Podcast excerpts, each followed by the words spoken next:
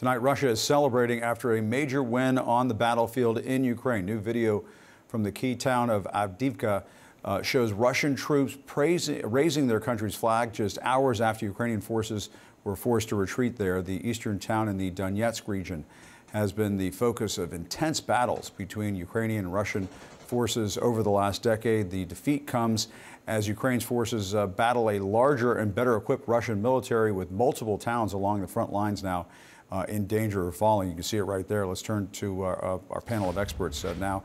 CNN Global Affairs correspondent analyst Kimberly Dozier and CNN contributor and former CNN Moscow bureau chief Jill Dougherty.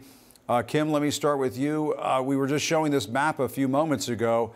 What is the significance of this city falling to Russian forces, and what might be in store next? Well, the city is pretty much leveled, according to reports from there. So they're not gaining much in terms of a town where they can win the hearts and minds, but it will make it easier for them to supply the Donbas region, according to Ukrainian military officials. But the general who's now in charge of Ukraine, he was the guy who took so much criticism for holding on to Bakhmut for so long at such great cost in troops' lives. And right now he's gone into conservation mode, both of ammunition and of those precious boots on the ground. Ukraine is talking about bringing in something like 500,000 new soldiers to replace losses. And so he's got to play it carefully, play it more safely. And that meant giving up Avdiivka and sending a message to the West that their lack of aid is hurting already. Yeah, I mean, Jill, I mean, is this the moment Putin has been waiting for? I mean, for so long, as we all have been talking about what's been going on in Ukraine, we've been talking about one embarrassing loss after another for Vladimir Putin and Russia. The tide is starting to turn at a critical moment, and the U.S. is just not there helping the Ukrainians right now. Yeah, I mean, I think Vladimir Putin is emboldened. There's no question. Avdiivka is not, as Kim was saying, it's not an important town, even in the long range significance of this. But Putin now looks at Ukraine. The Ukrainians are running, literally running out of ammunition. He looks at the political field within his own country. You know, he's up for re-election in less than a month, and his main political opponent is out of the way, dead. And then he looks at the U.S. Congress, which is continuing with a small group of people stopping it, not to be able to give the financial help that the Ukrainians need. So at this point, I think, you know, he's, and judging by the video that we saw a couple of days ago, he's looking pretty happy and, again, pretty emboldened. And Kim, we know that the Europeans have stepped up, and I'm just curious, might that be able to put a Band-Aid on this until the U.S. and the Congress gets its act together? Or is it, are we reaching potentially a very dire moment for the Ukrainians? What's your sense of it? Well, here's the problem. Yes, the Europeans have stepped up. Ukraine is minting deals one-on-one with individual countries, Germany, France, the Baltic nations, all pledging amounts of support. The problem is it takes them more than a year in France, more than a year in Germany to turn around 155mm artillery shells, one of the main things that are needed on the battlefield.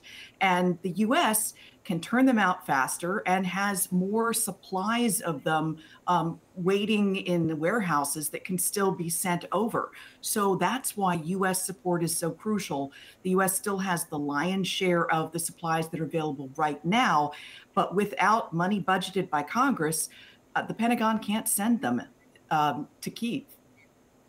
Yeah, and just to follow up on that, Kim, I mean, help a guy like me, or for the viewers out there who just aren't following this day by day and understand the minutia of it, what happened to the talk of the tanks? What happened to the talk of the F-16s and the training of the pilots? Are those things just not happening? Is it just not happening fast enough? Some of the training is still going on, but those are all things where They were always going to take months, if not more than a year, for instance, for the F-16 pilot training to have a result on the battlefield. And those are the kind of strategic things that would have helped if Zelensky had had them early on, when perhaps he could, when Russia was still unprepared, and they could have had some massive victories on the battlefield. But the problem now is Russia has secured its supply lines, and Russia has secured its numbers of troops going in. Russia is 4 times the size of Ukraine, so it can just keep pouring the bodies in, something Ukraine can't afford to do. And technology was supposed to make up for that disadvantage. And Jill, I do want to talk about the death of Alexei Navalny. I mean, all weekend long, we've been seeing these arrests taking place in Russia. I mean, I keep coming back to this image, and I'm not trying to put the control room on the spot, of Russian police shoving this man's face in the snow just for coming out and trying to observe the death of this very popular opposition figure in Russia. I mean, here it is. We're showing it to our viewers right now. They've been detaining people yet again in Russia simply for trying. I mean, it's just, it's astonishing to see this.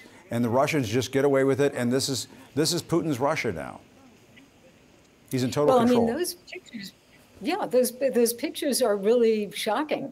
The latest figures that I saw, there are approximately, I think it was about 360, 366 people who've been arrested all across the country. And these, but they're not even protests. These are people who are coming out, for the most part, with flowers and laying them in various places. And in some cases, the police just simply arrest them, detain them, but they're taking photographs, they're taking fingerprints. And in other cases, they have groups of civilian-dressed people who come in and grab the flowers. It's really just a horrible thing to watch. So, you know, I think the people who are doing this are extraordinarily brave, because we already know that if they oppose the war and they were to come out on the streets, they would be in prison very quickly.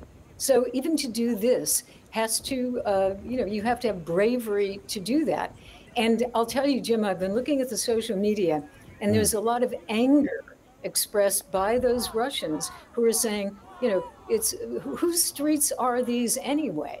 They're ours. Right. So this is a mood that I think the Kremlin might be worried about. Yeah, I just have to wonder, we're watching these images here in the United States. Do the Russians themselves, do the Russian people get to see these images and absorb what they're witnessing? Putin once again clamping down in this fashion.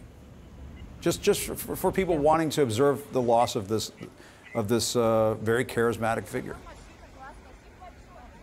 Well, Jim, if they have VPNs, they can, and some of this is on their phones. You know, so there are ways of seeing this, no question, because the Russians are the ones who are posting it, so they're getting the message. It's the question of whether, you know, what can they do about it.